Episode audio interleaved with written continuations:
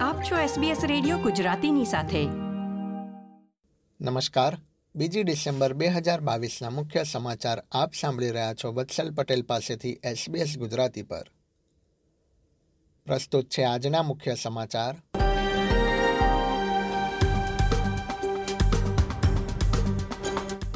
પત્નીની હત્યાનો આરોપ સાબિત થયા બાદ સિડનીના શિક્ષકને અઢાર વર્ષની જેલની સજા. દેશના વિવિધ રાજ્યો તથા ટેરેટરીમાં કોવિડ ચેપની સંખ્યા વધી. એકત્રીસ ઓક્ટોબર સુધીમાં લગભગ તેર હજાર લોકોના મૃત્યુ. અને ફિફા વર્લ્ડ કપમાંથી જર્મની બહાર, જાપાને સ્પેનને હરાવ્યું હવે સમાચાર વિગતવાર. લિબરલ પાર્ટીના ભૂતપૂર્વ કર્મચારી બ્રિટની હિંગિસ સાથે દુષ્કર્મના આરોપનો સામનો કરી રહેલા બ્રુસ લેહરમાન સામેનો કેસ પડતો મૂકવાનો નિર્ણય લેવામાં આવ્યો છે. ACT director of public prosecutions Shane ડ્રમગોલ્ડે શુક્રવારે પત્રકારો સાથે વાતચીત દરમિયાન નિવેદન આપ્યું હતું. તેમણે જણાવ્યું હતું કે વર્તમાન સમયમાં હિંગીસ પર થઈ રહેલી અસરોને ધ્યાનમાં રાખતા કેસ યથાવત રાખવો શક્ય નથી. ઉલ્લેખનીય છે કે બ્રુસ લેહરમાન પર દુષ્કર્મનો આરોપ છે અને તાજેતરમાં તેને જામીન પર મુક્ત કરવામાં આવ્યો હતો. હિંગિન્સે તેની પર લિબરલ પાર્ટીના ડિફેન્સ ઇન્ડસ્ટ્રી મંત્રી લિન્ડા રેલનોટ્સની ઓફિસમાં દુષ્કર્મ ગુજારવાનો આરોપ લગાવ્યો હતો જોકે લેહરમાને તેની પર લગાવવામાં આવેલા આરોપો નકાર્યા હતા. સિડની ખાતે એક મોટરસાયકલ સવારની કાર સાથે ટક્કર થયા બાદ મૃત્યુ થયું હોવાની માહિતી મળી રહી છે.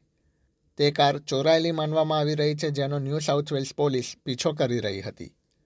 પોલીસના જણાવ્યા પ્રમાણે મોટરસાયકલ સવાર ટોરેન્ટો ચાર રસ્તા પર યુટ સાથે અથડાયો હતો. તેને ઘટના સ્થળે જ પ્રાથમિક સારવાર આપવામાં આવી હતી, પરંતુ તેનું મૃત્યુ થયું હતું. કારના ડ્રાઈવરની ધરપકડ કરી તેને વધુ તપાસ માટે હોસ્પિટલમાં ખસેડવામાં આવ્યો હતો. કેન્દ્રીય સરકારના વર્કપ્લેસ રિલેશન્સનો પ્રસ્તાવ હવે કાયદો બની ગયો છે. બિલમાં રજૂ કરવામાં આવેલા સુધારા સંસદના નીચલા ગૃહમાંથી શુક્રવારે પસાર કરવામાં આવ્યા હતા. લેબર પાર્ટી સતત આ બિલની તરફેણમાં પોતાનો પક્ષ રાખી રહી હતી. વડાપ્રધાન એન્થની એલ્બનીઝીએ જણાવ્યું હતું કે ઓછા વેતનનો સામનો કરી રહેલી મહિલા કર્મચારીઓ પ્રત્યે લેબર પક્ષ ચિંતિત હતો. આઈએસમાં સામેલ થવાના આરોપીને ટર્કીએ ઓસ્ટ્રેલિયા પરત મોકલ્યો છે. મેલબર્નનો રેપર નેલ પ્રકાશ શુક્રવારે સવારે ટર્કીથી ચાર્ટર્ડ ફ્લાઇટ દ્વારા ડાર્વિન આવી પહોંચ્યો હતો. હવે તેના કેસની સુનાવણી થશે. ઓસ્ટ્રેલિયન ફેડરલ પોલીસના અધિકારીઓ તેને વિક્ટોરિયા મોકલવા માટે અપીલ કરી રહ્યા છે. જ્યાં તેની પર આતંકી પ્રવૃત્તિનો આરોપ મૂકવામાં આવશે.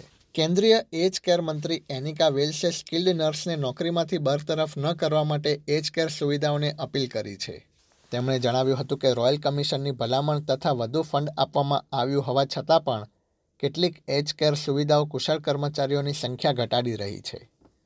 તેમણે તાસ્મેનિયાના સદન ક્રોસ કેર તરફ ઇશારો કરતા તેની નર્સની સંખ્યા ઘટાડવાના નિર્ણય બદલ નિરાશા વ્યક્ત કરી હતી. સિડનીના ભૂતપૂર્વ શિક્ષક ક્રિસ ડોવસન પર તેની પત્ની લેનેટ ડોવસનની હત્યાનો આરોપ સાબિત થયો છે. તેની પત્નીની વર્ષ ઓગણીસો બ્યાસીમાં હત્યા થઈ હતી. ક્રિસ હવે ઓછામાં ઓછા અઢાર વર્ષ જેલની સજા કાપશે. આ કેસ ચાર દાયકા સુધી ચાલ્યો હતો અને શુક્રવારે ચુમ્મોતેર વર્ષીય ક્રિસ પર મહત્તમ ચોવીસ વર્ષની સજા સંભળાવવામાં આવી હતી. ઓસ્ટ્રેલિયામાં અઠવાડિયાના કોવિડ નાઇન્ટીનના સમાચારો પર એક નજર કરીએ તો દેશના મોટાભાગના રાજ્યો તથા ટેરેટરીમાં કોવિડ ચેપની સંખ્યા વધી રહી છે. ન્યૂ સાઉથ વેલ્સમાં વર્તમાન અઠવાડિયે કોવિડ નાઇન્ટીનના સાડત્રીસ હજાર સાતસો છન્નું કેસ નોંધાયા છે, જે ગયા અઠવાડિયાની સરખામણીમાં વીસ ટકા વધુ છે. બીજી તરફ વિક્ટોરિયામાં એકવીસ ટકાના વધારા સાથે છવ્વીસ હજાર નવસો એકોતેર ચેપ નોંધાયા છે.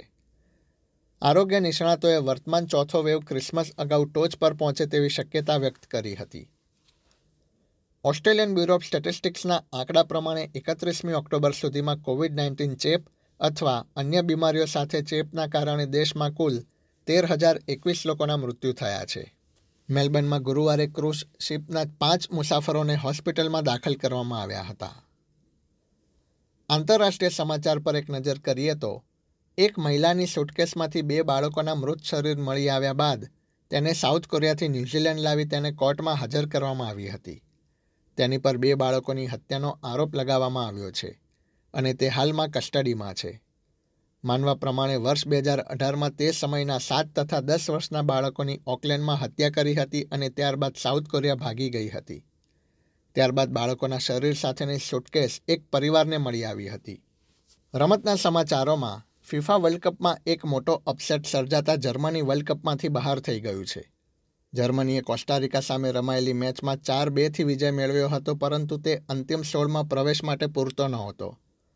શુક્રવારે વહેલી સવારે રમાયેલી અન્ય મેચમાં મોરોક્કોએ કેનેડાને બે એકથી તથા જાપાને સ્પેનને બે એકથી હરાવ્યું હતું. બીજી તરફ ફ્રાન્સે ટ્યુનિશિયા સામે રમાયેલી મેચમાં પરાજય બાદ ફિફામાં રેફરી વિરુદ્ધ ફરિયાદ નોંધાવી છે.